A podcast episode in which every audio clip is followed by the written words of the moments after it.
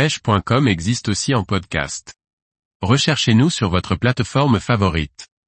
La pêche sur la côte landaise est à proximité, un paradis pour pêcher en mer ou en eau douce. Par Olivier Lalouf. Très connu des vacanciers, la côte landaise est un vrai paradis pour les pêcheurs polyvalents. On peut aussi bien pratiquer la pêche en lac ou en rivière que pêcher en mer. Ils ont tous des caractéristiques identiques, car ils se sont tous formés à la même époque. Fond sableux ou vaseux sans relief, plus profond à l'ouest qu'à l'est, berges stables en plage de sable à l'ouest, marécageuse à l'est et bois de pin en guise d'horizon. Le plus grand de tous les lacs est le lac de Cazaux et de Sanguinet qui couvre 5800 hectares et atteint 24 mètres de profondeur. Il offre un très grand intérêt pour la pêche du bord ou en bateau. On y trouve en bonne densité des gardons, des brèmes, des roangles, des perches énormes, des brochets, des carpes, des tanches et des anguilles. Une population plus que remarquable en cendres et en black bass se développe de plus en plus au dire des pêcheurs locaux. Toutes ces espèces se retrouvent d'ailleurs dans toutes les pièces d'eau de la région comme le petit étang de Biscarrosse de 92 hectares pour une profondeur maximale de 2 mètres.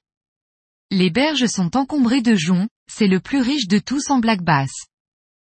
Le lac de Biscarrosse et de Parentis atteint les 3600 hectares pour une profondeur maximale de 20 mètres.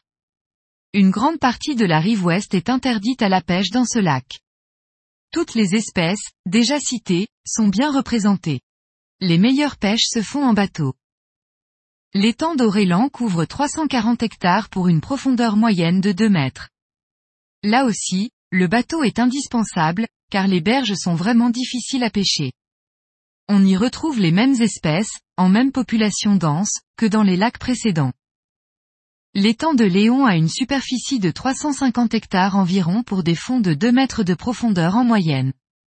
Là encore, la pêche en bateau est préférable. La taille moyenne des carnassiers, brochets, perches et cendres y est impressionnante.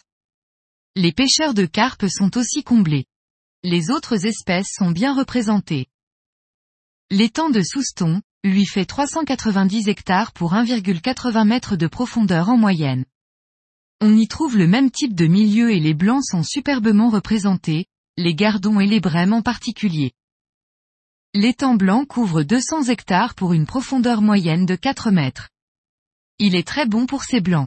C'est le seul étang où le black bass est peu représenté.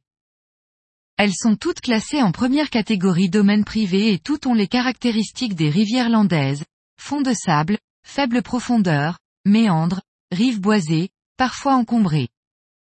Elles sont riches en herbiers, c'est le cas de l'Aunesse où la population de truites est honnête. On y trouve aussi des blancs et des anguilles et surtout de la lamproie de plané ou des loches. Le vignac recèle les mêmes espèces avec du brochet en plus dans sa partie située en aval. La Palue est la rivière la plus intéressante de toutes pour ses truites de belle taille. Enfin, le majesque, est une valeur sûre pour la truite, la lamproie de plané et la loche. Sa réputation de paradis du surfcasting n'est pas surfaite. On pêche avec cette technique toute l'année surtout le bar au printemps et en automne. Les poissons plats, sols et carlets, ainsi que le turbo seront à rechercher durant les trois premiers mois de l'année. Le maigre et l'ombrine sont bien représentés ainsi que les raies et la dorade. La pêche du bar au bulle d'eau est une technique pratiquée sur les rouleaux qui viennent buter sur le talus de la plage et dans les baïnes. La pêche en bateau à partir de Cap-Breton permet de pratiquer la pêche à la traîne, la pêche à soutenir ou à la mitraillette. Des bars francs et mouchetés se prennent par mer agitée, ainsi que des lieux par mer d'huile plus au large.